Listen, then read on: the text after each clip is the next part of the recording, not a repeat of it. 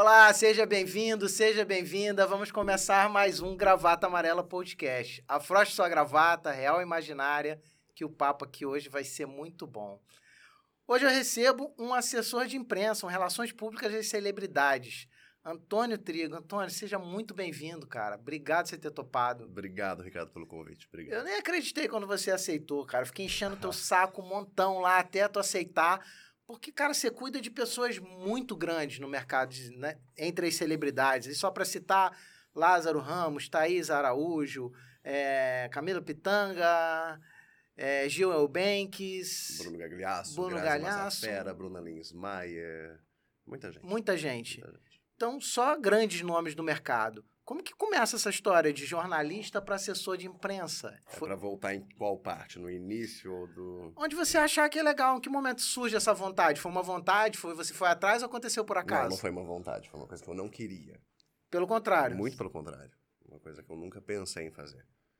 Eu acho que quando eu comecei minha, minha faculdade, o meu sonho era realmente escrever. Eu gostava de escrever, eu gostava de editar, eu gostava de ficar vendo a revista e ficar vendo se ia caber aquele texto. Eu ficava brincando com o diretor de arte para me enfiar mais um texto ali. É, adorava entrevistar pessoas. É, isso foram muito, isso foi muito tempo da minha vida, isso foi, né, mas desde que eu me formei, mais de 10 anos que eu fiquei passeando por isso. Mas tem um inteirinho importante, que é que é um momento acho que eu tava com uns 25, 26 anos, que existia uma pessoa que era um marqueteiro chamado Marcelo Seba, um diretor de arte, de marketing, super importante na minha vida, e que olhou para mim e falei, falou, vem para cá. E o pra cá era ir para Diesel, que era uma marca de moda, né? E a Diesel, aquela, aquela italiana, tinha um, á- um ápice no, no Brasil, era um auge, era chique usar aquilo. Então, é. E eu fui para o marketing ganhar cinco vezes mais do que eu ganhava na Vogue na época. Eu era repórter da Vogue. E foi a primeira vez que eu tive uma experiência com assessoria.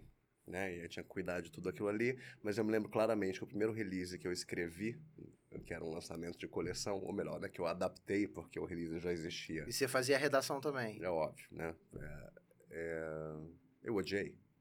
Eu falei, Sim, não é isso que... Porque redação publicitária é muito diferente de. de- Completamente, né? Eu, eu gostava de fazer. Eu tive. Meu primeiro diretor de redação na Vogue foi o Inácio de Olala Brandão. Você tinha um cara da Academia Brasileira de Letras ali, você Sim, tinha, cara. você tinha um grande escritor do teu lado. Então, assim, é, você tinha. Passeavam na, na, na Vogue pessoas muito interessantes. Era uma outra revista, não tem nada a ver com o que é hoje. Eu diria que era mais segmentada do que é hoje, muito mais nichada. Ah, aquele tipo de moda e aquele tipo de coisa. Eu tinha uma paixão por aquilo. Jornalismo. de- Na verdade, o meu sonho, o meu sonho de adolescente, eu queria trabalhar na Bis, a revista de música. Eu me lembro da Bis. me Nossa, era muito Eu- famosa. Que era tipo, exatamente. Todos os adolescentes. ah, Aí, bom, já, quando eu comecei, a Bis acho que não existia, acho que chamava Showbiz na época. Era editora Abril, editora Azul, não me lembro exatamente. acho que era abril. Abril, enfim, mas é que depois mudou, teve. Não me lembro direito. Teve uma se misturou muito quando saiu a MTV, também tinha a revista da MTV. Exatamente, enfim, tinha, a tinha MTV muita acho que era da coisa. Abril e a Bis acho que era da Azul. Isso Tinha muita mesmo. coisa e eu queria ser crítico de música, eu achava que era isso. É. E aí eu comecei, eu comecei num outro lado, né? Eu fui, meu primeiro emprego foi na Rádio Bandeirantes, AM, São Paulo, né? E eu, eu aprendi muito ali e, e gostava muito até, era interessante para uma pessoa começando a vida, dar grandes, grandes furos jornalísticos, tipo, na rodovia Presidente Dutra, o motorista enfrenta dois quilômetros de congestionamento pela marginal. É uma coisa... e- É, e- e rádio time é muito mais rápido, time, né? e era trânsito, e era helicóptero, e, era, e ali eu já eu me aproveitava para fazer essas matérias. Então, assim, ninguém queria cobrir teatro, por exemplo, em rádio. Era uma coisa, ah, você quer fazer? Vai fazer. Isso não era para um... Então, eu pegava tudo que ninguém queria de cultura e fazia, que era o que eu gostava. Porque meu sonho, como eu disse, era trabalhar na BIS. E aí tinha tudo a ver você ganhar essa experiência lá. Exatamente. E aí eu tinha um outro chefe, eh, que chamava-se Marcelo Parada, é um radialista importante. Também muito importante na minha vida. Eu acho que eu sou muito grato a algumas pessoas da minha vida. Era um jornalista importantíssimo e ele era, à época, casado com uma, uma menina chamada Manuela Carta, que eu adoro até hoje, encontrei recentemente.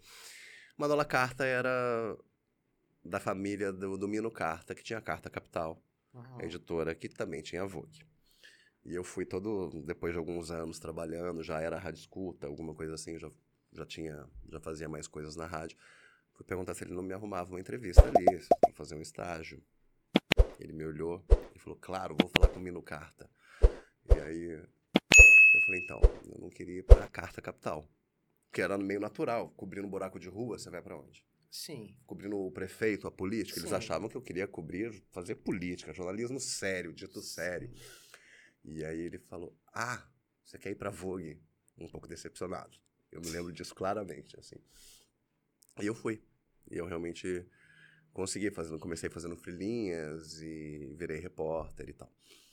Então, bem longe de música. Nem tão longe de música, porque era uma coisa, era uma coisa muito interessante. Você estava na Vogue e você queria entrevistar um, uma artista americana. As portas se abriam. As sim, portas se abriam com aquele título internacional.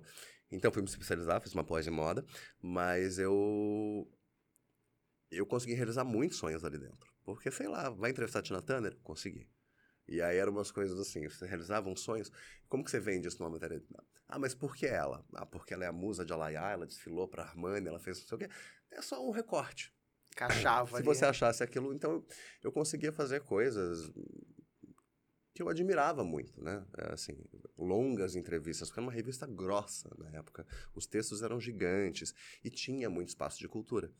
É... E a moda mesmo, quando contada pelo lado cultural, ela é muito interessante. Quando ela diz a que veio a sociedade, quando você olha para uma vestimenta e diz que ela é o resultado de uma guerra, ou que ela é de uma revolução, que é uma mulher que usou. Então aquilo me encantava. É... Naturalmente, eu fui fazendo muitas celebridades e na mesma editora existia uma revista chamada RG Vogue, hoje extinta, que era uma revista de celebridade chique. É... Muito chique, com uma moda chique, com um texto mais elaborado, mensal. E, e foi ali que eu consegui ser editor pela primeira vez, né? E o que, que mais eram as capas? As capas eram muitas das pessoas que hoje eu trabalho. Algumas eu conheci a primeira vez entrevistando para essa revista. Né? E gerou, gerou um vínculo. Gerou talvez uma conexão ou entender. Tem uma coisa que você disse no Abre aqui que eu acho super interessante, que você fala, nunca veio aqui uma pessoa que trabalha com tantas pessoas importantes. Gerou uma compreensão de que qualquer celebridade é nada mais que um ser humano. Sim, por trás de, de tudo aquilo ali é um ser humano. Existe uma glamorização e existia mais ainda há 10 anos, há 15 anos, né? É, as redes sociais, elas mudaram um pouco isso. Então, você, você consegue ver algum, parte dessas celebridades no movimento contrário, que é de se mostrar com a cara limpa, envelhecendo, com ruga, sem maquiagem, sem Photoshop. Hoje é muito comum no meu trabalho e aí eu posso citar, porque dá um orgulho, sei lá, eu tava numa foto com a Bruna Linhesmaier, que foi uma capa de glamour, desse, é a capa da glamour desse mês. E, e, a gente no meio da foto, ela está sentada, tem dobrinha, tem, sei lá, não vai tirar minha, não tire minhas estrias, nem mexa nas minhas dobras. Isso há 15 anos era impensável. É impensável. Não era nem uma coisa que a celebridade podia dizer. Se esperava a foto tratada. Então, nesse sentido, há uma, uma revolução, eu diria, na imagem. Isso é fruto das redes sociais. Mas enfim, dei uma volta, não sei onde eu cheguei. É, na verdade, você estava tentando explicar como que você saiu, tentando me contar, porque eu perguntei. Ah, e aí tem, tem, tem sim. Aí tem de a... onde saiu de uma coisa do, da revista, no caso do começo hum. da história como jornalista Nesse período da Diz, eu conheci Thais Araújo. É... E trabalhei com ela a primeira vez informalmente. Como é, como foi, isso foi, a gente está falando de 2006 para 2007 ela ia estrear uma novela que está sendo exibida agora, chamada Favorita. E, e como eu tinha esse cargo de editor ali, como eu conhecia as pessoas, como eu era um jornalista, eu ligava de igual para igual, porque eu conhecia todo mundo. Todos os jornalistas de cultura e celebridades, como eu trabalhava na Vogue, é, eu conhecia. Então é. eu ligava para gente muito importante, estava do meu lado, Joyce Pascovitch, César Giob, nomes da época, né?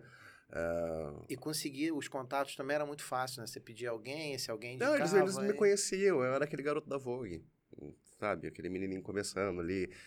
Mas... E aí eu ligava e pedia, vamos dar uma capa para ela. Mas você subestima pra caramba. Você fala, ah, eu era o garoto da Vogue, mas tem muito, muitas pessoas que passaram por ali e não conseguem fazer conexões. Não tem só a ver com estar tá com o crachá e o cargo. Tem a ver com saber se relacionar também. Tem a ver com saber se relacionar, tem a ver com uma coisa que eu, que eu já praticava na Vogue, assim. Eu fui trabalhar na Vogue, fui fazer uma pós de moda. Foi se aperfeiçoar dentro da área que você estava. Não, é, é, é, como é que você escreve uma coisa, você está falando de, de, de Como é que você escreve uma, coisa, uma crítica de um desfile sem saber de modelagem? Né? Aí a gente tem uma. Depois a gente tem um movimento de blogueiros, não sei o quê. Eu falo, nenhuma crítica é justa a qualquer pessoa. A pessoa que se esforce. Assim, ah, blogueiro de moda. Sou contra? Não. Há blogueiros maravilhosos. Que se aperfeiçoam, que se estudam, que têm o mesmo conhecimento. Sabe o que mudou- tá falando, né? Então, assim, o problema é que houve uma explosão, uma época de gente que só sabia se vestir ou tinha dinheiro. Então, revista de moda entrou naquela crise. Eu dou muita volta, né? É, Faz parte. faz parte. E, mas, enfim, a Thaís foi muito, muito responsável. A Thaís é hoje a minha cliente mais antiga, óbvio, mais longeva. E também a minha melhor amiga, né? É Quase 20 anos vocês estão juntos. 15, 16 anos. É um casamento. é, e as ligações são uma loucura, né? Você liga e fala assim, eu preciso marcar uma foto, fazer não sei o quê. Aí não sei o quê, ah, o João tá aqui, o filho tá aqui, não sei o. Vai, fala com ele, não sei o quê. Ah, você não sabe, ele veio fora ontem, não sei o quê. Aí minha mãe, e volta. E a foto, volta.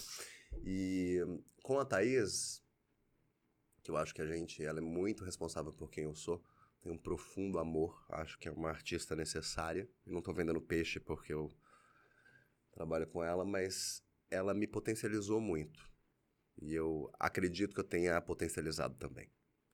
E eu acho que eu consegui isso com muito amor. E, e, e falo isso sem a pieguice da palavra. Afeto, uma palavra melhor. Eu descobri uma forma de trabalhar, e eu só fui ser feliz como assessor de imprensa eh, no momento em que eu entendo algumas coisas que eram importantes para mim. É, que eu precisava ter afeto e admiração por quem eu trabalhava. Por isso que eu nunca quis me tornar um empresário de... Até me chamar de empresário é uma coisa recente. Eu chamo agora. Eu tenho, eu tenho um time, eu tenho um colaborador, eu tenho freela, eu, né, a empresa cresceu. Sim, tem um Né? volume que você não consegue Tem- mais dar conta sozinho. Tem uma... E, porque como é que você vende a história de alguém se você não acredita nela? É, é difícil, mas tá cheio de gente que faz, né? E Vou citar um importante- exemplo, é, assessor de político, né? Às vezes o cara não suporta o cara que ele tá E assessorando. mais importante que isso que eu fui descobrindo é. é, eu não estou dizendo que eu não, não passaram por essa empresa nomes que eu não acreditei em algum momento. Aconteceu, né? Eu tive pessoas que foram, que, que voltaram. Mas não acreditar no sentido, não, essa carreira aqui não vai deslanchar ou não acreditar... Eu não acredito em nada fake. Eu não acredito em estratégia de marketing. Eu acredito em verdade de uma pessoa. Então, eu acho que o que eu tenho em comum com todas as pessoas que eu trabalho é que eu dialogo com elas, de fato. Eu nunca cheguei com uma estratégia de marketing, seja para cantor, seja para ator, que falasse você vai fazer isso aqui para aparecer. Eu já estive numa uma atriz que foi um- uma passagem curta, assim, uma vez. Ah, mas a gente pode falar isso. Eu falei, mas isso não é verdade. É, eu não acredito. O que, o que eu acredito no meu trabalho é encontre na, na pessoa que você está trabalhando aquilo que é o melhor para ser passado dela, mas que seja verdadeiro. Porque daí eu- isso eu acho que acredito. Eu acredito, não, tenho convicção de que isso cria carreiras perenes.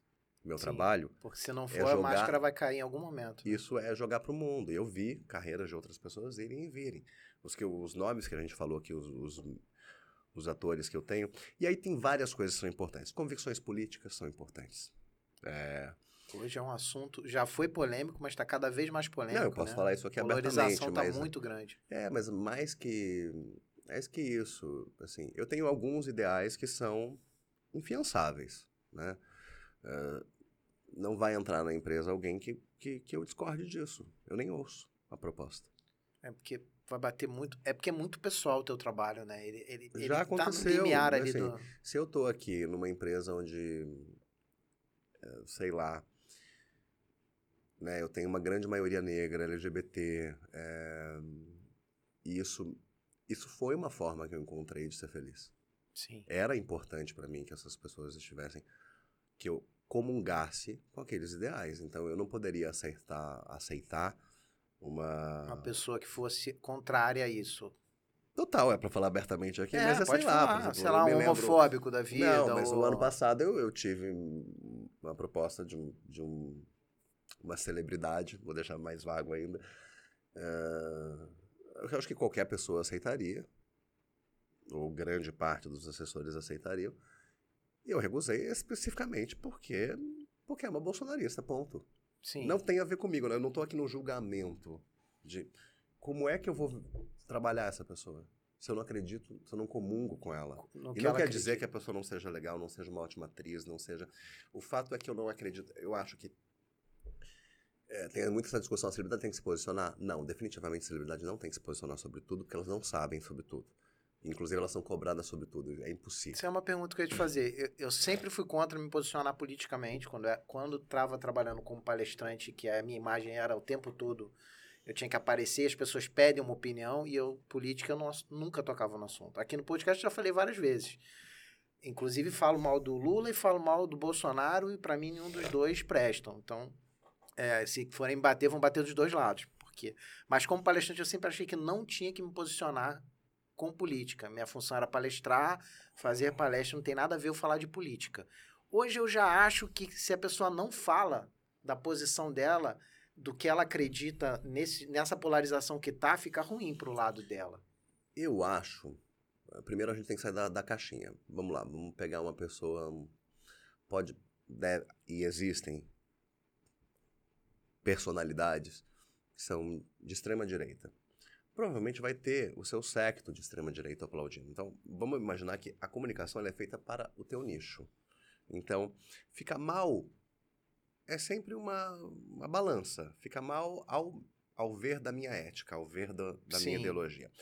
Mas o, a, a responder a tua pergunta mesmo, eu diria, eles têm que se posicionar de maneira nenhuma, eles têm que. Mas eu não acredito mais em artistas vazios. Não dá pra você subir num palco e achar que você só precisa do aplauso. É porque, parece, a minha opinião, hoje Papel- fica parecendo que tá em cima do muro. O papel da arte é ser um pouco transgressor, seja qual for a sua opinião. É dar a sua cara a tapa. Né? Não dá pra você virar um monumento, uma atriz monumental, um ator monumental, um cantor monumental. Batendo palma pra todo mundo.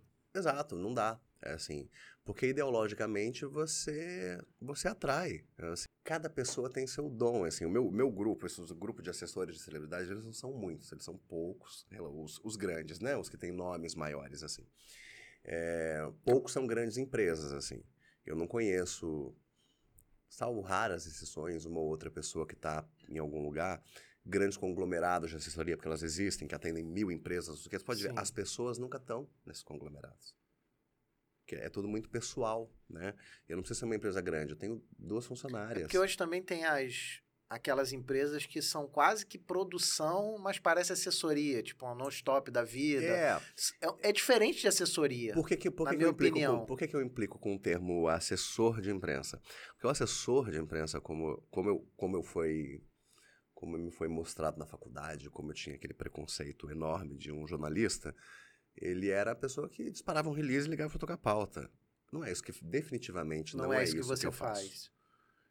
Eu tenho reuniões para traçar onde a gente vai chegar e não é só a capa de revista. Então, talvez eu também, por ignorância, eu chamo de assessor de imprensa, porque a Não, não. assessora, a assessora de imprensa que eu tive, ela também não era só não, é, é, é aqui e te clipping e ela montava um planejamento comigo. Não, o que, que nós vamos alcançar? Vou dar um exemplo.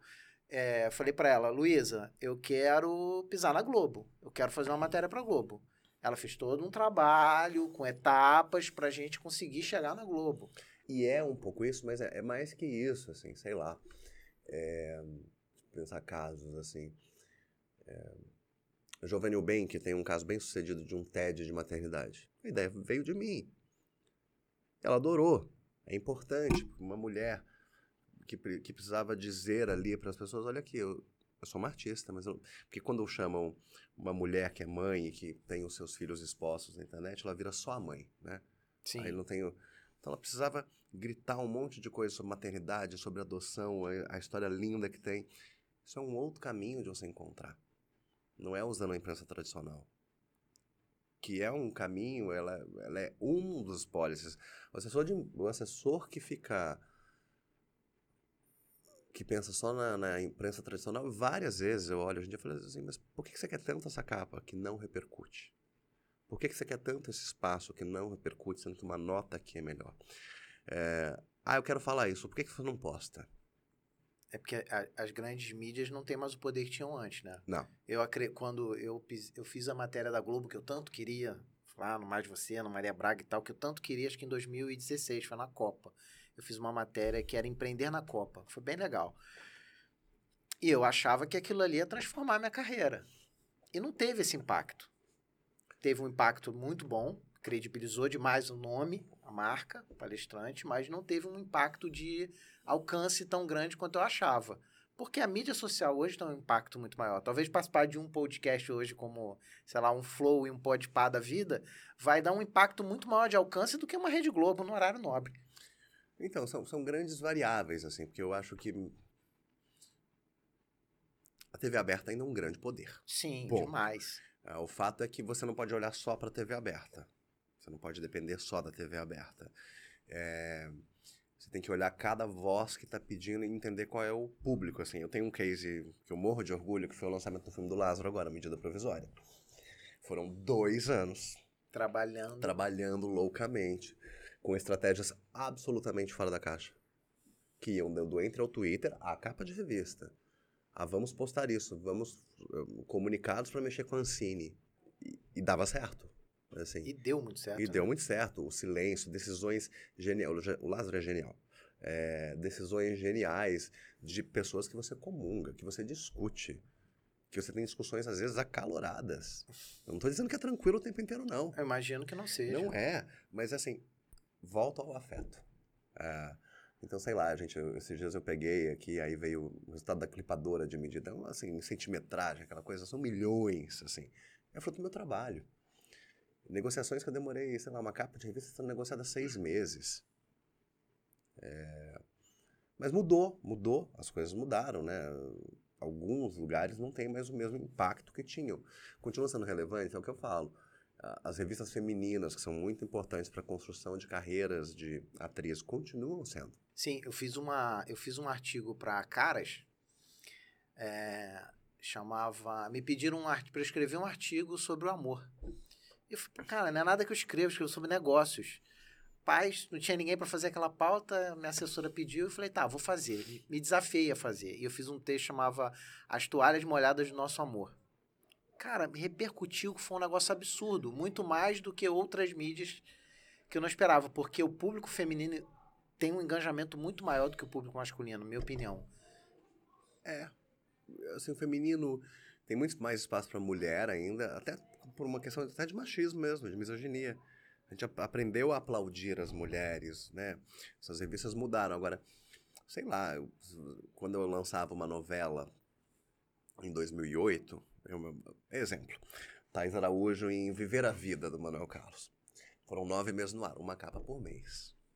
Hoje isso é impossível. Não existem nove revistas femininas. É, não tem mais, né? Não tem mais. Então você. E as revistas mudaram, né? Elas dão três, quatro capas no mês, assim, pra- até para conseguir absorver. Mas são parcas, são poucas, né? A gente não tem mais o volume que a gente tinha. Nem tem a leitura de banca. Sim, banca você chegava e não sabia pra onde olhar de tantas revistas que É existiam. uma qualquer luxo. Esses dias eu comprei uma glamour da, da Bruna. Comprei mesmo, tá? Mandou pra minha casa, mas eu comprei. Eu passei. Achei lindíssima, que é um papel novo.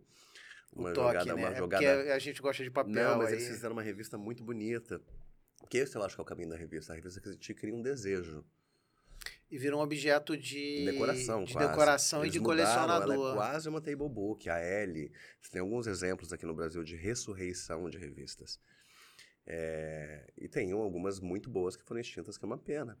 Mas assim, quem lê, fazer uma capa de Veja já foi muito relevante. Hoje não é tanto, né? É, eu tenho uma capa da Thaís e do Lázaro juntos em 2017 ou 2018, salvo engano, é, que a gente fez. Imagina, eu me tremia inteiro quando aquilo ia sair. Você não sabia o que ia sair. Porque fazem várias, várias fotos e você não, não tem ideia de como não, vai foram sair. né? seis meses acompanhando o casal. Nossa. Seis meses. É um E aí de é verdade. uma gestação, né? Você fica esperando sem saber o que Super. vem. Mas era isso. Meu feeling, e aí a gente fala de ah, o que, que o assessor de, faz, o assessor de imprensa faz, ele tem feeling. O meu feeling foi que eles deveriam fazer. E aí essa é uma história, uma história que eu já contei no Instagram, eu posso contar, que foi, foi é uma história bastante interessante.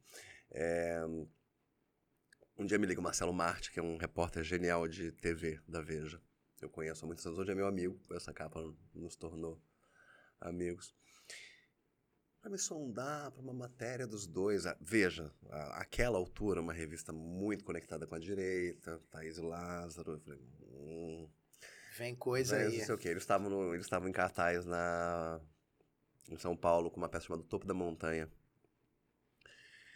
Muito sucesso em Mr. Brown. Então, uhum. era, a, a, minha vida era todo domingo era uma capa, uma foto, uma coisa. Não tinha domingos.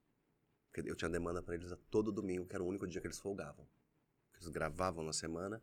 E, e os domingos eram. Que... Exceto quando eles determinavam que isso aqui era para o filho, isso aqui é uma viagem. E, e nunca houve preguiça, nenhum dos dois. É para fazer domingo às seis da manhã, estamos lá. É uma vida de muito sacrifício e menos glamour do que se supõe. Bom, Sim, volta, voltando a Veja. É... E eu sabia que eles não iam querer. Mas eu achava importante. E aí, todo um trabalho de convencimento. Não de convencimento, mas eu acho que. E aí eu, eu me lembro, o Marte combinou um café, que era ele, mais um outro editor da, da Veja, e o Petri, que hoje é o diretor de redação da Piauí. Uh, e a gente foi jantar ou tomar um café antes, antes da peça e a gente foi pra peça. Andando, era um restaurante próximo ao teatro.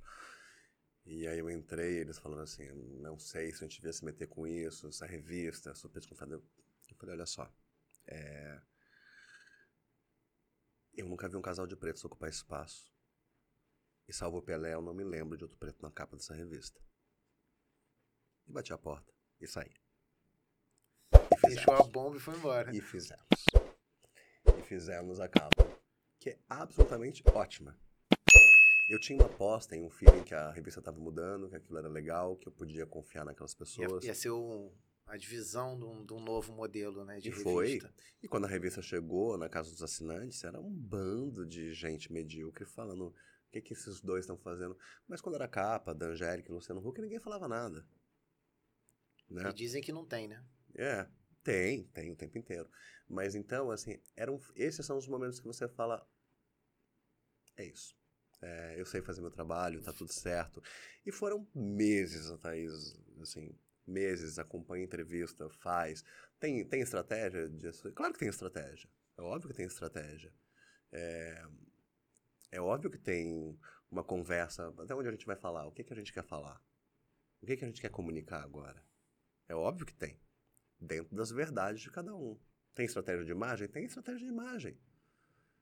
Eu não brinco quando eu escolho um fotógrafo. Eu tô montando uma capa agora para uma delas, que é assim, eu tô há três semanas. Não pode ser fotógrafo? Pode esse. Ah, eu quero esse. Não, o que a gente quer esse. Não tem uma escolha. É ao acaso. Sério, né? É muito sério. Ao porque... acaso. Se dá errado, deu errado. Aquilo é uma imagem para que pode ser perene ou não. Mas não pode dar errado porque você não, não cuidou com carinho. É óbvio que eu já fiz coisas que deu errado e algumas coisas deram Sim, muito errado. Sim, pode dar errado porque de deu Deus. errado, mas não porque você deixou passar. Tipo, já ah. briguei muito. Nossa, eu briguei muito. Porque. Mas eu acho que eu, que eu. Assessor de imprensa é um grande. É uma pessoa que se relaciona, mas aí voltando ao ponto do qual é o meu preconceito, né? É... Definitivamente eu não sou um soltador de release. Nos Estados Unidos tem uma coisa muito interessante que eles têm manager, publicist, PR pelo menos essas três funções. Aqui a gente tem empresário e assessor de imprensa. Um é a parte publicitária, o outro é a parte. Tem se valorizar mais o empresário, que é a pessoa que vende, faz a venda e o dinheiro. E nos Estados Unidos tem esse publish, que é um intermediário. Ele também faz a marca, ele faz aquilo. Entendeu? Não dá para separar. Mas a gente, a gente se mete em tudo, assim. É... Eu já fiz a atriz recusar um papel. Sério? Sim. Esse papel não vai ser bom pra sua carreira. Ah, sim, entendo. Esse papel não é para o teu perfil. É, Vai e eu sou consultado. a construção da tua imagem. Eu sou consultado o tempo inteiro. Vamos fazer isso aqui, vamos fazer isso aqui. É, e eu costumo dizer que o assessor de imprensa tem que ser o seu melhor amigo. Eu tenho que ser o primeiro a saber se você está grávida, se você vai montar a peça. Vai separar, vai casar. Morreu, se alguém... Tem essa parte chata. Eu não suporto, mas eu tenho graças eu tenho muita sorte que eu tenho uma, eu tenho uma, eu tenho uma funcionária maravilhosa que é a Laís Gomes, que é meu braço direito e esquerdo. E ela realmente tem muita paciência para a parte da fofoca, né, o gossip. Eu não tenho muita. Né? Eu sempre falo assim, gente, mas por que, que eu tenho que comunicar o comunicado do, do, do peso do bebê, não sei o que, não sei o que? Porque, embora exista um consumo, né? Vamos provocar o consumo. Você tem que fazer. Agora, eu gosto do, do jornalismo de fofoca? Não, porque às vezes ele é... E, e, E esse jornalismo de fofoca, o que me alivia é que ele tá um pouco descredibilizado. Tem os bons fofoqueiros ainda, e existem, tá? Que dão furos o tempo inteiro, que são ótimos. É... E que você tem que dar crédito. Dar crédito. Sim, tem gente que cria estratégia para o nome aparecer através de escândalos e através de fofoca fabricada. Sim, não é o meu perfil, mas eu conheço uma pessoa que faz isso. Então, assim, tem, tem o consumo da fofoca. Ele, ele sempre me incomodou um pouco. Quando eu digo que está descredibilizado, por exemplo, hoje você tem. Eu posso falar disso. Tem um site muito horroroso na internet, que tem uma rede boa no Facebook chamada TV O Foco. Uhum. Ele consegue é deturpar. É clickbait o tempo inteiro. Ele consegue deturpar toda e qualquer notícia de qualquer ator, de qualquer celebridade que você pega. Ele está lá com acesso e algumas pessoas são desinformadas por ele. É. Eu sempre acho que tem que haver um movimento coletivo contra uma coisa dessa. E eu não clico em nada deles, eu conheço também, porque todas as matérias são clickbait. O anúncio não tem nada a ver com o assunto da matéria. É, é, é distorção coisa, total. É uma distorção tão absurda, ela, é, mas ela é tão descredibilizada que quando ela chega, e às vezes chega para um ator meu, o que, é isso? Quase sempre é em tom de pilhéria. Mas de onde eles tiraram isso? Só que tem um público que só lê título, né? Exatamente. A gente está nesse, nesse momento, né? Do não aprofundamento. Passei por isso recentemente. Uma, uma cliente disse uma coisa X numa entrevista. E ela. E uma parte da entrevista foi tirada, colocada num título, virou um tweet. E pronto, estava estabelecida uma crise.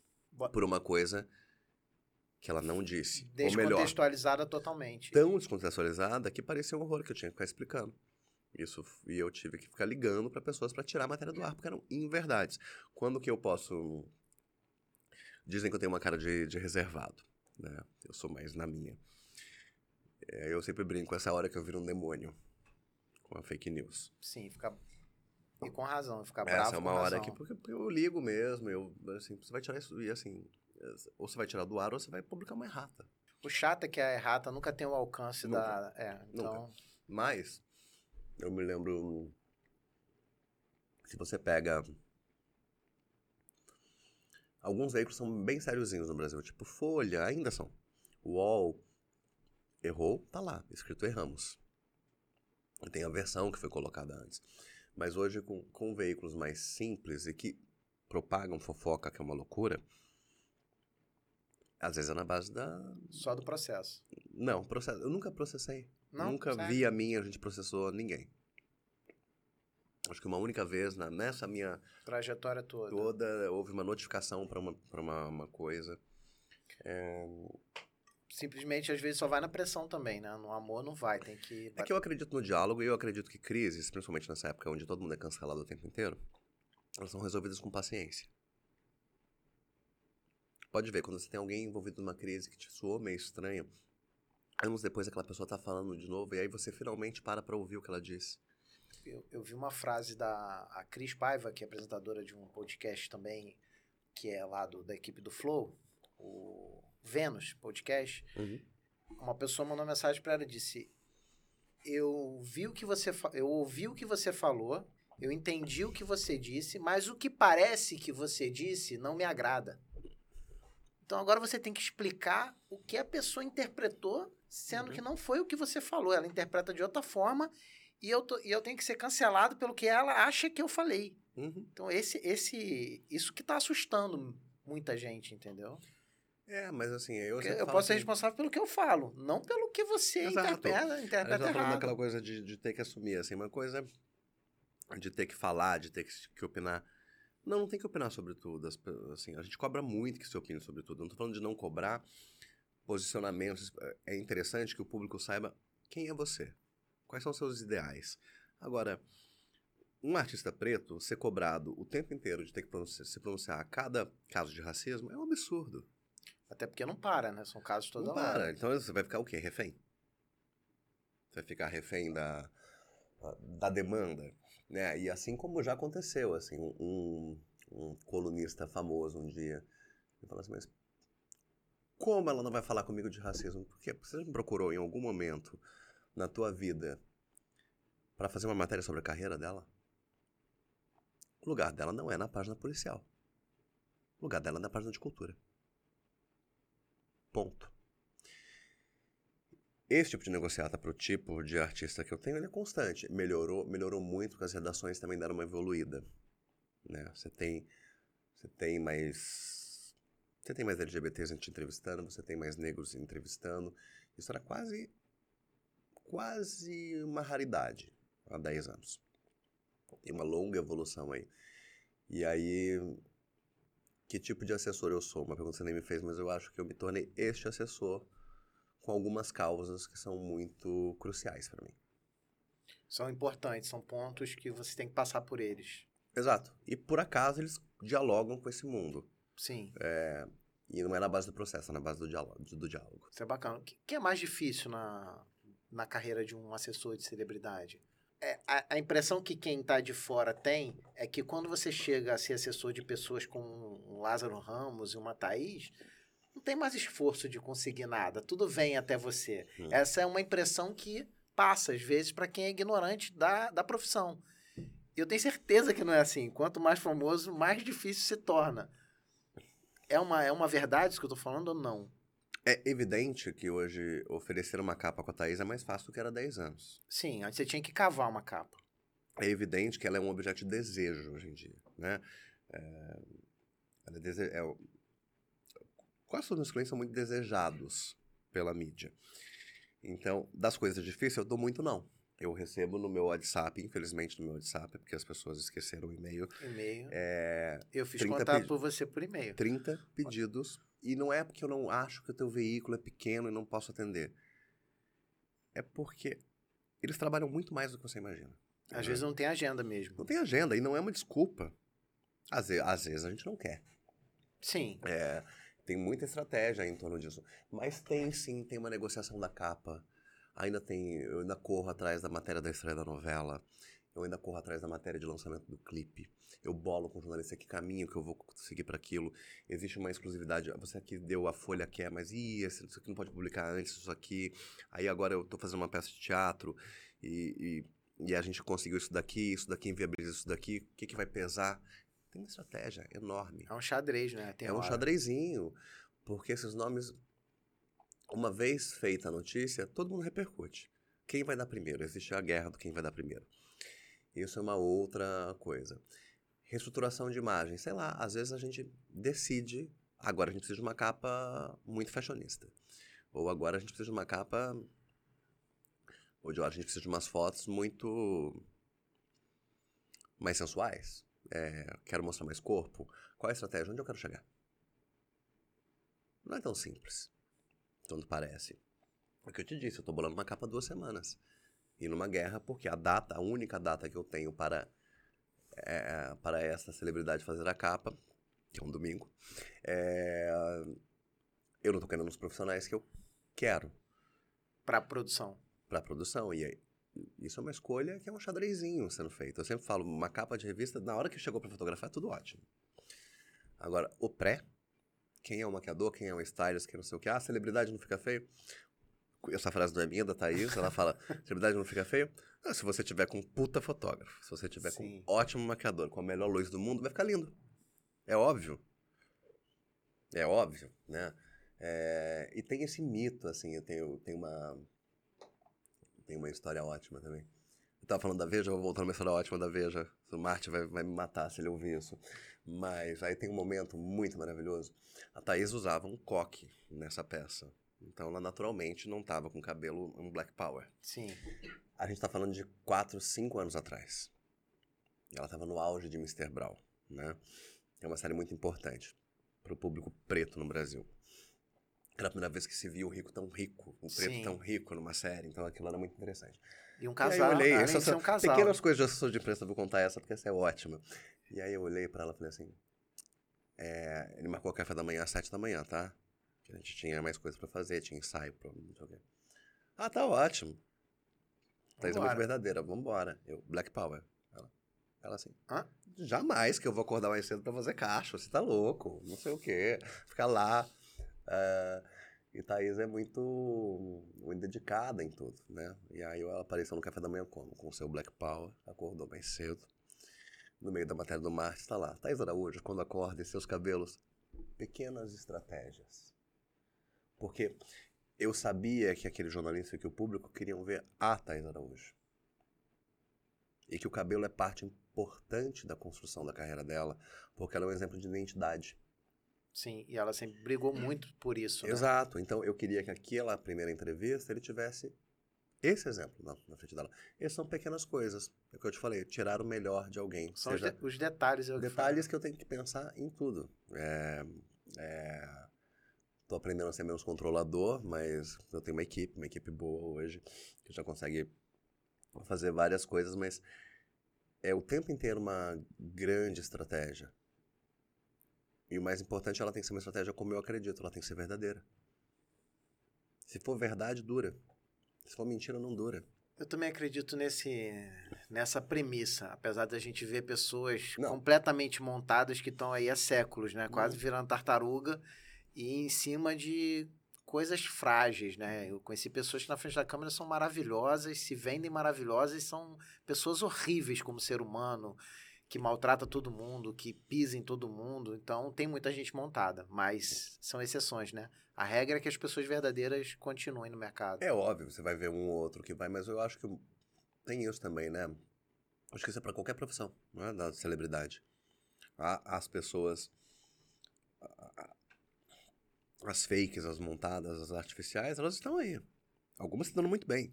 Sim. Né? Porque a justiça é um conceito muito relativo. Sim, um conceito sim. muito humano, né?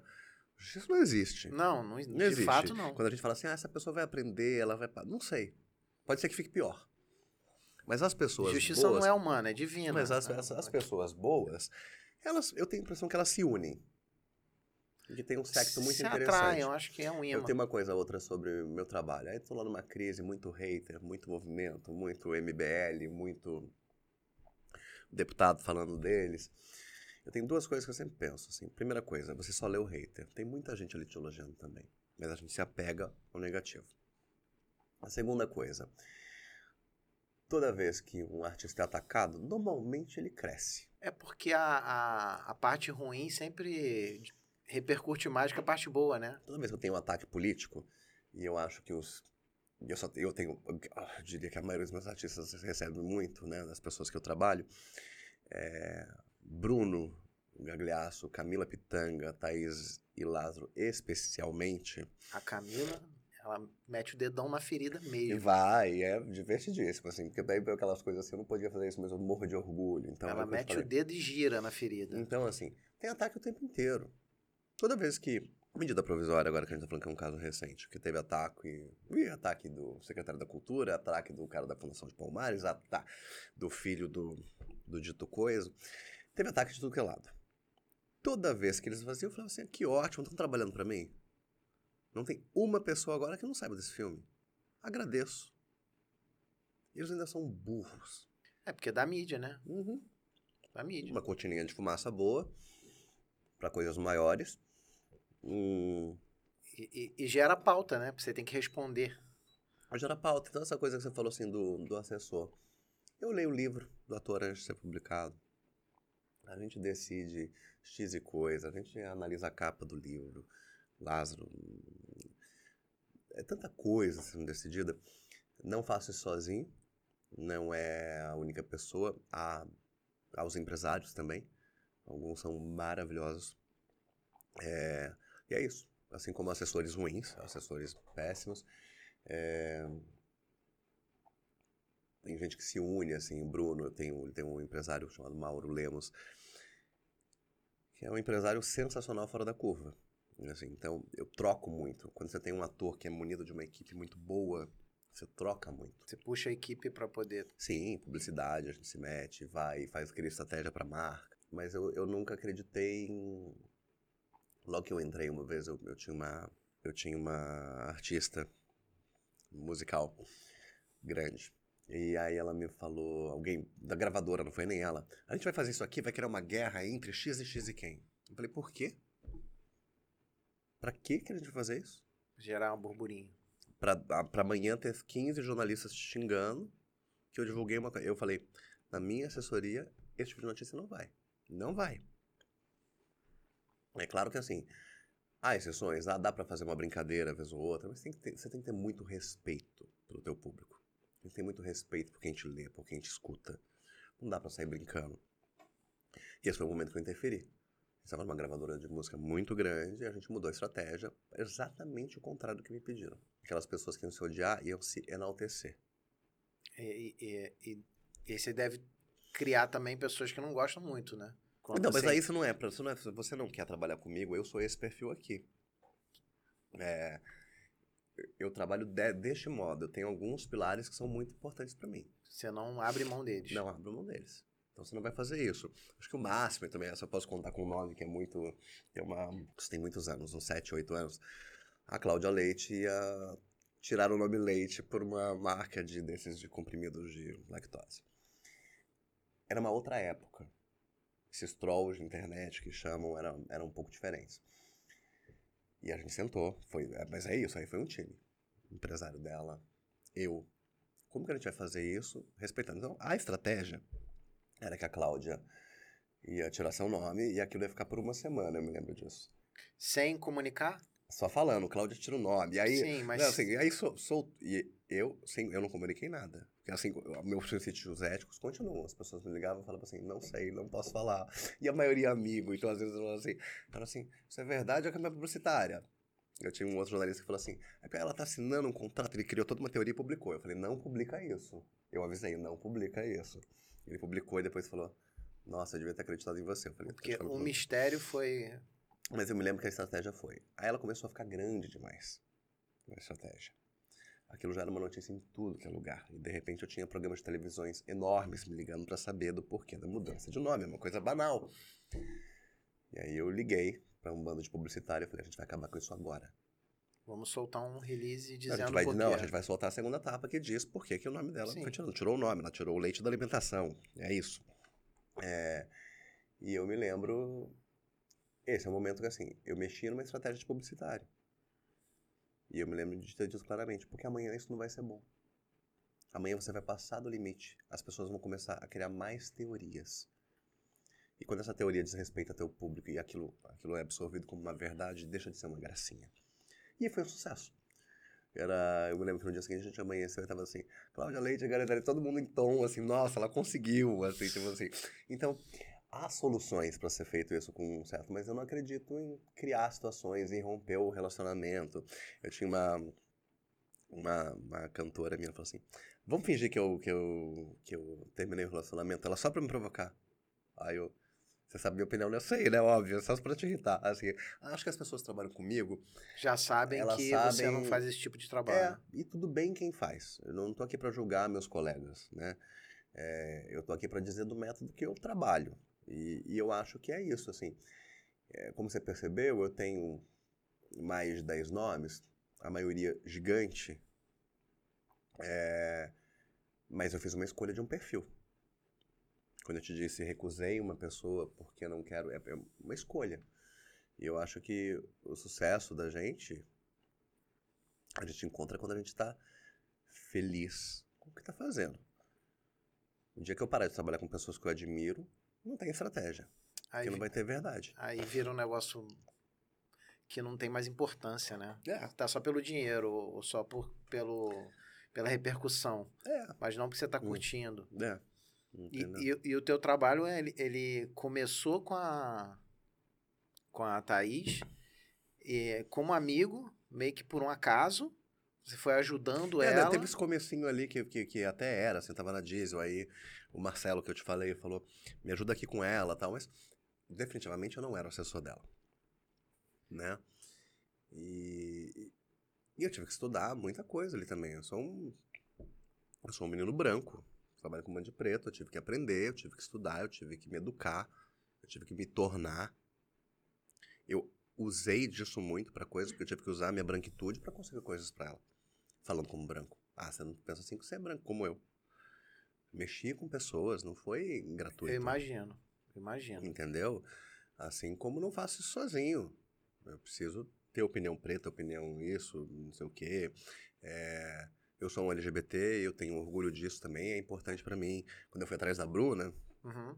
eu, tipo, eu queria ter uma mina sapatão que me ajudasse a pensar no meu universo. E a gente conseguiu coisas imensas com a Bruna. A Bruna, por exemplo, é uma pessoa que a gente fez uma estratégia muito de capa de revista. Né? No momento que ela se assume lésbica e tem uma fuga do imaginário, aquela mulher que ela é linda.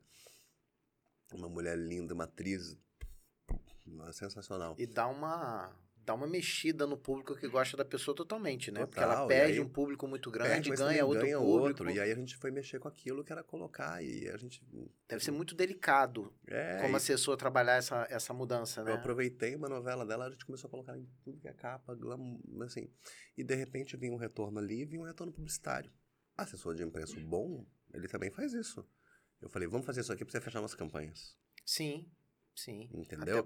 Porque é, a- o artista, na minha opinião, ele tem que, que se pegar as pessoas que assessoram no momento em que tá difícil de grana e dizer, cara, meu assessor, como que você me ajuda aqui a reverter esse quadro aqui? Ah, Sim. Eu tô me apa- Porque artista é ondas, né? Uma hora você tá no auge, É. de repente a coisa dá uma diminuída. Cara, e tem as coisas, a gente falou também da, da morte da mídia tradicional, mas tem umas coisas que eu brinco muito, assim. Ah, por exemplo, teatro, que é super difícil divulgar. As Sim. pessoas não abrem espaço. As pessoas não querem falar. É tudo bem, se tem um global, se tem um artista muito conhecido, é um pouco mais simples. Mas é um pouco mais simples pelo no motivo, porque o público de teatro não está tão ligado que ele seja, só precisa quer ver teatro. Né? Eu tenho a Mônica Martelli, que é um fenômeno, né? Ela abriu a cortina, a porta tá cheia, ela tá lotada com gente esperando, e é dessa desde sempre. Ela se construiu no teatro. Ela é uma exceção. Então você vai para uma cidade menor, As pessoas não sabem como é difícil lotar uma sala de teatro. é muito difícil lotar uma casa de teatro. E aí eu me lembro de. E o teatro deixa o ator às vezes esperar até o último minuto. Porque, não, às vezes até lota. Mas a venda é feita no último dia. Não, dois é- dias é- antes. Evento em geral, eu fiz muito evento É. empresarial, tudo no empresarial tudo acontece dois dias antes, Hum. três dias antes. Às vezes você não tem uma inscrição, faltando três dias para o evento acontecer. E às vezes eu preciso fazer aquilo vender. Às vezes, em teatro é assim: sempre que dá errado, a culpa é do assessor ou do produtor. Sim. É uma, é uma briada até que a gente Sim. faz. Hoje eu nem me incomodo, porque eu falo assim: aquilo não é minha culpa, não, amor. Já peguei fracasso de teatro? Já. Já peguei. Mas, eu só, mas em geral peguei sucessos, assim, muito grandes. Mas já tive que me ver assim. Uma peça foi para Curitiba. Curitiba tem pouquíssimos veículos de imprensa. E realmente a venda estava ruim. Muito ruim. Muito aquém do que a gente esperava numa sala enorme Que é pior ainda. que era o Guairão, eu acho, que é tipo muito grande. É, Eu liguei para os atores envolvidos e falei: vocês vão dois dias antes e a gente vai fazer um tour de rádio. Sim. Lotou. Eu Isso sou é. apaixonado por rádio. Rádio é um É isso, porque a rádio a pessoa vê e a pessoa liga e já quer comprar. Entendeu? Então, assim, esse é o poder da TV aberta, da rádio. o, poder, a- a- o público de rádio é muito engajado. Aham. Muito engajado. Entendeu? Aquela galera que liga pra rádio, que acompanha, que segue, que. que, que Porque ali eu briga. sabia que eu tinha um bom produto. Eu tinha um ele excelente só não produto. tava chegando nas pessoas. Ele não estava né? chegando, porque é, não tinha aquela, aquela. Às vezes você vai para uma cidade, tem uma produtora muito legal, que tem tudo. Às vezes é quase independente. Teatro é um. Eu fiz al- algumas, eu sou mais envolvido com algumas peças tal. Eu tenho três, eu tenho um carinho por três especificamente que eu conduzi. A primeira que eu fiz, que chamava-se O Manifesto, que era com Otton Bastos e Eva. Vilma. É, lotada, e eu passei por, por uma coisa que era muito interessante, que era lidar com dois monstros sagrados do teatro, e Sim, a Eva. Vilma, que era uma diva, né, com seus altos e baixos, muito, muito educada, muito amorosa, mas às vezes diva. É, e o teatro tem isso, e você conhece essas pessoas, e aí eu tenho essa, a Mônica Martelli, né, com Minha Vida em Marte, que é sensacional, e o Topo da Montanha, que eu já citei, da Thais do Lázaro, porque também era tudo na raça. Imagino. A gente tinha ali, então a gente vai, dois preços na FAP, um teatro elitizado de São Paulo, foi de propósito. É, as conversas, como vender uma peça feita para, eh, feita para todos, mas com dois preços, falando de uma história preta. É, como fazer aquele bando de jornalista branco entender Que existia uma proposta. E ali. normalmente eu tinha matérias maravilhosas. Mas você tinha o crítico do teatro típico que não entendeu a peça. O valor da crítica. A crítica de teatro tem um valor quase nulo hoje em dia. Mas na época tinha. Não, existe uma lenda, né? Que as pessoas liam, na época que se lia Sim. jornal impresso, Mas a hoje, crítica assim, tinha um peso muito Tinha, grande. mas hoje em dia não tem o mesmo.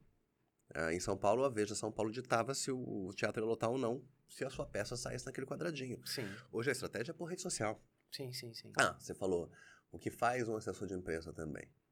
Não existe assessor de imprensa que não se meta na rede social. Bom, Pelo menos eu não acredito em um assessor de imprensa que, que não, não se tome meta conta na rede, da rede social. rede social, porque a maioria...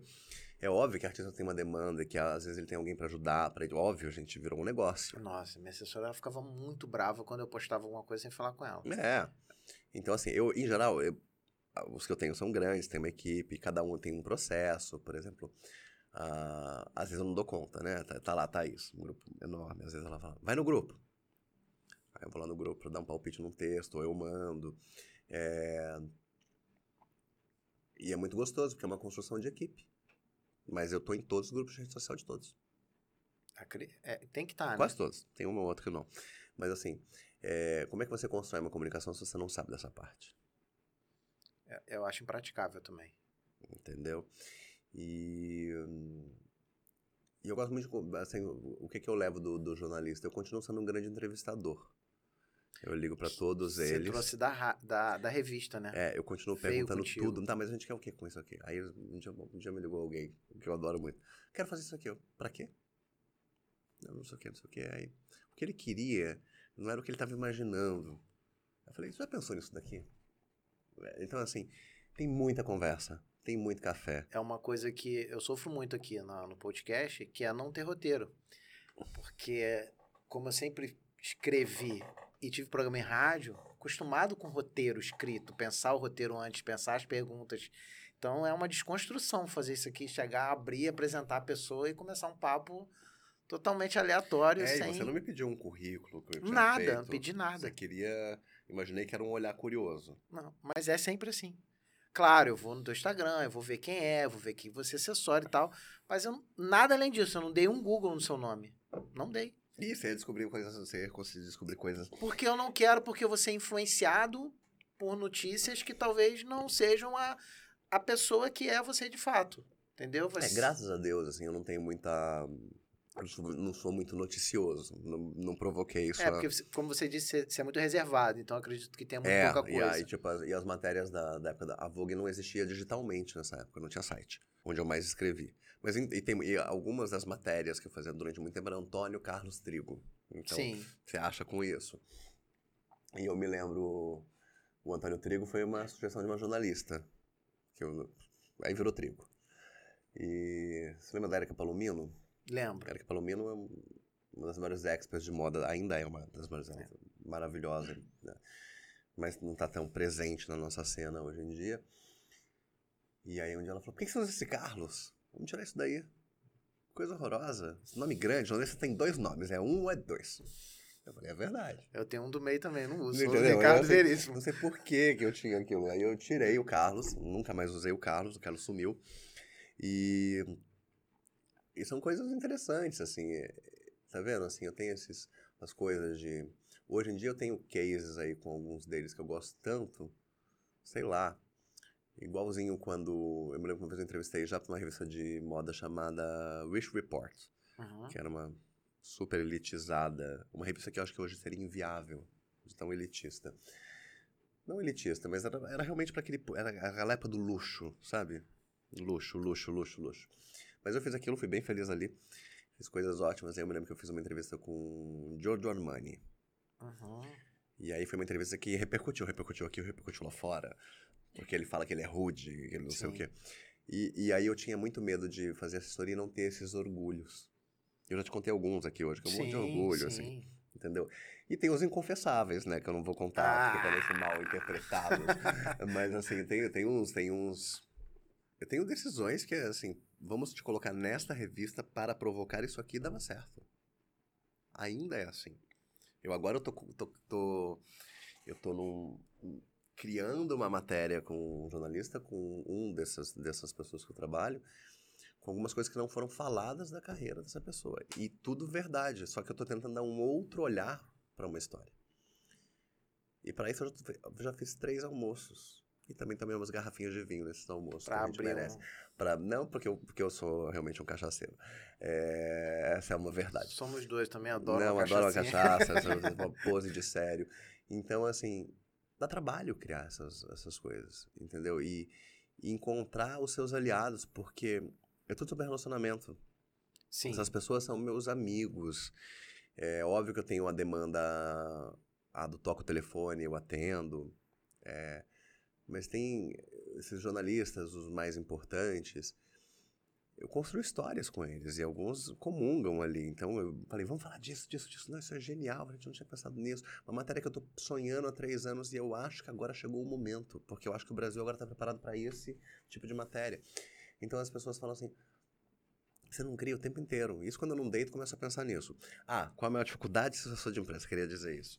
Você me perguntou isso eu não respondi claramente. Vou usar uma frase da Thaís.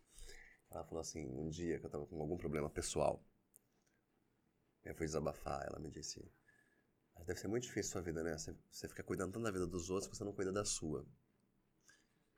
Isso é uma coisa que eu já parei para pensar. Isso, e esta é a razão de eu ter tirado gente, de eu ter limitado o número de cliente, Pra conseguir ter uma vida. Para conseguir ter uma vida, porque dinheiro definitivamente não vai me trazer tudo. Eu tenho uma vida confortável, é, eu acho que eu sou reconhecido pelo meu trabalho no meu meio, é, mas definitivamente eu não quero ficar milionário. É desistir de ficar Esse milionário. preço eu não, não, tô, não tô disposto. Então é o que eu te falei, mas eu olho com profunda admiração as pessoas que conseguem. Porque eu, agora não é uma crítica, é só um dom que eu não tenho. Eu Sim. não tenho um dom de coordenar 20 pessoas. Eu não tenho. E é muito diferente quando eu, tava, quando eu era editor de revista, sei lá, no ápice da, da RG, a gente Tinha uma tinha. equipe de 50, 60 pessoas. Não, eu tinha, era uma revista muito pequena, mas era uma revista assim, que se eu coordenasse 20 pessoas, 15, 10, é, a revista não era minha. Tinha um, Acabou. dire- tinha um diretor, tinha um presidente, tinha um RH. No final do dia você tira o crachá e É, eu me, eu me lembro a primeira vez que alguém que eu, que eu virei editor e alguém veio, um dia veio um chefe meu e me disse: é, Eu preciso que você demita uma repórter. Eu tinha duas. Ele. Qual? Não, você pode escolher. A questão é custo. Nossa. Eu gostava das duas. Eu ado- adorava as duas. À época, eu fiz a decisão de. Eu me lembro disso. Tá vendo? Pequenos aprendizados da vida, né? Eu tomei a decisão de demitir a que precisava. A que, a a- eu demiti a que era. Tinha melhores condições. Que precisava e pre- menos do emprego. E digamos preservei a que precisava mais do emprego do dinheiro. É, hoje, com a maturidade, eu já não sei se eu tomaria essa decisão. Ou se, se já que eu ia ter uma repórter só, o que, que deve contar? Não sei. São, são coisas abertas, assim. São decisões, mas eu acho que eu segui de novo aquela coisa do que era importante para mim. Assim, é. E com qualidade. foi muito importante que a minha primeira funcionária fosse negra, porque eu precisava ter outra opinião. É, porque eu preciso de alguém que me desafie.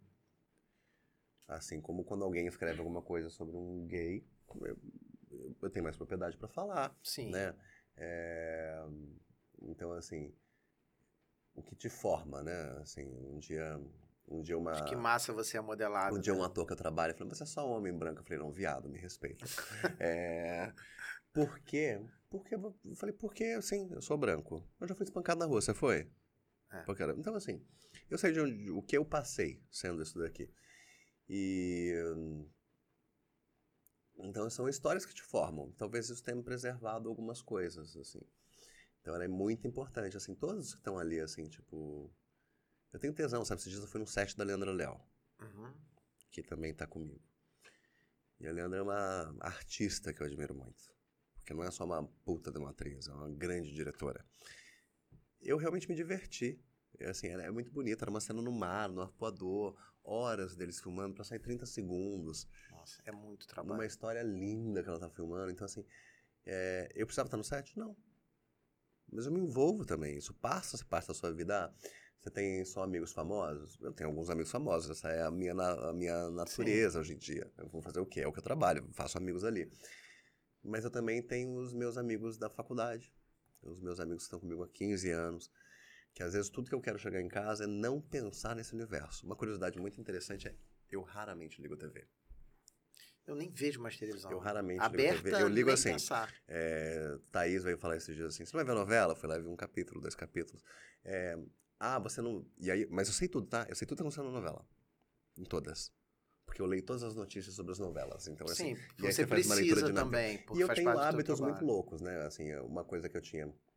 Eu me lembro que eu chegava na Bandeirantes e a gente tinha, à época, você tinha o Estadão, o Zero Hora, o Jornal do Brasil, a Folha, o Globo, o Estado de Minas, o Correio Brasiliense e o Correio da Bahia. Os ditos principais jornais do Brasil. É, E até hoje a minha rotina é um pouco isso. Eu acordo, agora não mais no papel, desencanei Sim. disso com o tempo, desencanei. Então ali meus aplicativos. É que agora tá ficando um pouco inútil, né? Que você lê realmente o dia, o dia anterior. Mas eu ainda faço ronda de jornal, eu ainda abro uns 10, 15 sites todo dia quando eu abro. É meu trabalho, eu tenho que estar atento. Eu fico, eu fico vendo podcast assim, quando você me mandou, vem aqui, eu fui ver que podcast era esse. Eu quero- lembro, você a- pediu pra minha- mandar. então. pra ver se você tinha algum preferido Sim. né? É, meu trabalho é ser um pouco curioso. Como é que eu não vou responder você? Como é que eu vou te dar um não se eu não ouvir? Não é tudo sobre audiência.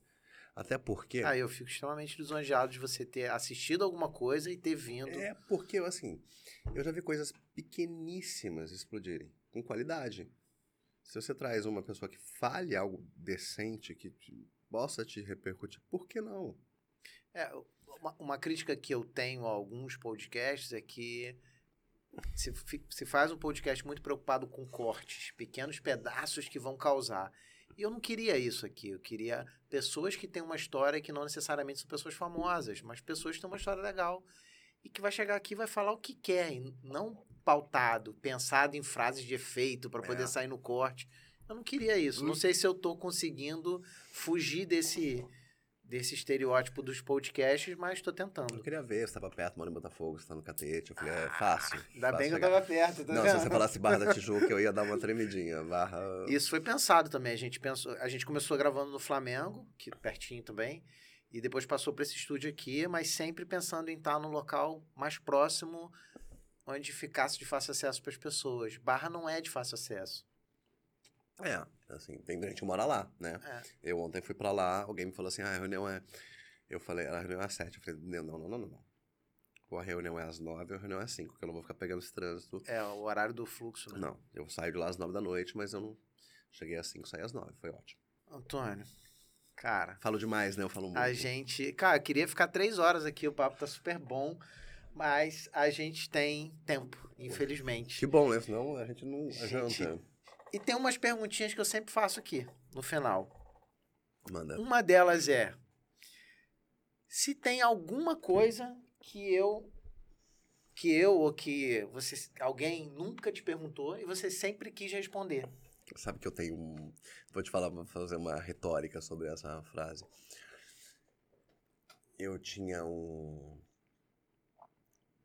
Um editor-chefe na Vogue chamado Sérgio Ribas. Eu gosto muito de dar crédito às pessoas, né? Eu acho muito importante. E um dia eu fui entrevistar alguém na frente dele, porque ele tava meio... Telefone, né? Tá fazendo telefone. Telefone fixo ainda. E aí eu perguntei, fiz essa pergunta que você me fez. Exatamente essa pergunta que você me fez. E levei uma bronca. Porque ele falou, parece que você não faz seu serviço completo, entendeu? Você tá deixando na mão do outro essa responsabilidade.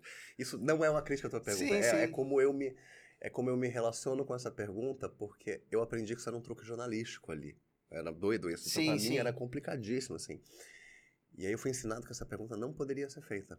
Sim. Porque é, é provocar o outro, e é muito interessante. Mas ao mesmo tempo, normalmente você ouve, não. Sim, acontece aqui direto. É, é assim, mas eu acho que tá aí tudo, tudo depende. E aí é engraçado que em vez de te responder, eu quis contar como essa pergunta é marcante no ensinamento. Aqui acontece de pessoas falarem, não, não tem nada. Ou a pessoa sacar uma pergunta que ela queria falar e por um acaso eu não provoquei. Então, desde. Me lembro de uma menina que passou aqui há pouco, uma influência, e ela falou de, de, de algo que eu não vou lembrar agora, que nunca tinham perguntado e ela queria falar. Tem esses dois caminhos. É. Não, mas é só, só uma colocação mesmo, assim, uma, uma provocação. Você me fez uma, eu fiz outra. Mas é porque me vem essa memória, Mas me fez refletir também. me, me veio essa memória muito claramente, assim, do, do- de como eu ouvi isso. Ele falou, mas por que que você tá perguntando isso, assim? Como eu Não. não tenho roteiro aqui, então eu, tô, eu escapei da bronca, porque... Não, não, mas é, assim, mas é engraçado, porque eu não, eu não acho que era uma razão de bronca, mas eu entendo o que ele quis me dizer. Como jornalista. Sim, você deveria ter pesquisado para trazer a pergunta eu à era- luz. E aí eu era um jornalista. Um jornalista. Eu sou um jornalista bastante insuportável nesse sentido. Porque eu, Sim, imagino. eu me. pessoa sempre me perguntar o que, que você é, eu costumo dizer, eu sou jornalista. É a primeira coisa e eu tenho muito orgulho disso. É, Às vezes eu acho que eu devia ter feito letras. Mas. Nossa, chato. Letras é Mas eu chato. já pensei, eu já pensei. Porque. porque Minha irmã, minha irmã é formada em letras, é só para implicar com ela. Que era engraçado, eu me lembro, tem uma coisa. Putz, vamos, vamos encerrar. Eu ia contar uma outra história muito longa. Para. Então vamos lá. Ah. Essa pergunta você só me deu uma bronca e não respondeu. só para quebrar o gelo. E a outra pergunta é: se o Antônio, com a experiência que pudesse dar uma dica para você quando você tinha 20 anos, com a experiência que você tem hoje, que dica seria essa? Faria uma bíblia, né? Pra- pra- assim, seria, seria Um muitas- tutorial gigante. um tutorial gigante, faria muitas coisas. Eu diria. Eu diria que nada vai ser como você planejou, mas vai dar certo. No fim vai dar certo. É. Porque nada é como a gente planeja. É. Profissionalmente? Então, na minha vida não foi. Não, Nada não foi como eu planejei. Eu conheço raríssimas pessoas que falaram assim: eu vou chegar aqui e vou. Tudo bem, eu acho que pode ser o caso de uma carreira muito corporativa, um economista, um advogado, talvez. Sim. Mas a minha vida definitivamente não foi traçada com, com os planos que eu que eu tinha, como eu te contei da revista Meu, de meu pai, música. meu pai uma vez disse pra mim que eu fazia tudo errado, mas no fim dava tudo certo. Hum. Que é mais ou menos isso. Eu seguia por caminhos totalmente E eu não fora. tenho necessidade de terminar as coisas. E hoje eu não me culpo por isso. Eu já fui muito assim. Hoje eu já não tenho mais tanto. Eu acho que chega uma hora que eu falo, não, isso aqui vai ficar sem terminar mesmo. É, eu tinha muita, eu tinha muita, eu me culpava um pouco disso, porque eu deixava algumas coisas, sabe? Mas eu sempre fui esse, lugar de não, comecei, eu vou terminar. Não, eu Só não preciso terminar. Hoje eu tô. Se eu começar e ver que não deu certo, tá tudo certo. Eu cumpri o seu papel. Hoje eu tô assim. Eu tive um site uma vez, tinha muita audiência, nenhum anunciante. Resumo da ópera. Eu, quem acordava às 5 da manhã pra subir matéria, Sim. porque tinha um outro emprego e queria fazer aquilo dar certo. É, uma hora eu olhei e falei, ok, valeu, tem, tá aqui, tá a experiência, mas fica Foi, aí como acabou. experiência, não tem sofrimento. Se eu precisar mudar, hoje é um pouco isso, assim, a, a clientes. Eu tenho a sorte de ter amigos, né? Quase todos, quase mesmo. Eu bebo, vou na casa, você daqui, vou na casa de uma. É... Mas poderia não ter. Agora, tirei cliente ano passado assim, tipo. Ah, não quero. Não quero, Quer mais? não quero. Isso, eu também diria pra essa pessoa que a paz vale muito. Sim. Sentar no seu travesseiro. Mas isso também, assim, como é que você diz isso pra uma pessoa de 20 anos que ainda precisa de estabilidade financeira? A gente tem que ser real. Sim. Até tem- você parar de engolir sapos. Tem momentos que você engulo- precisa do dinheiro mesmo. Ainda vou engolir sapo. Estamos aqui para engolir sapo. A vida é um pouco isso também. Mas hoje eu, eu consigo abrir mão de, de coisas, inclusive de dinheiro, muito facilmente. Faz parte do processo. Chega uma hora que você se equilibra financeiramente e aí você não precisa mais necessariamente do dinheiro. É, mas não é, não é sobre dinheiro e sucesso. É que sucesso definitivamente não está ligado a ele. Dinheiro é um conforto. Dinheiro é confortável. É confortável.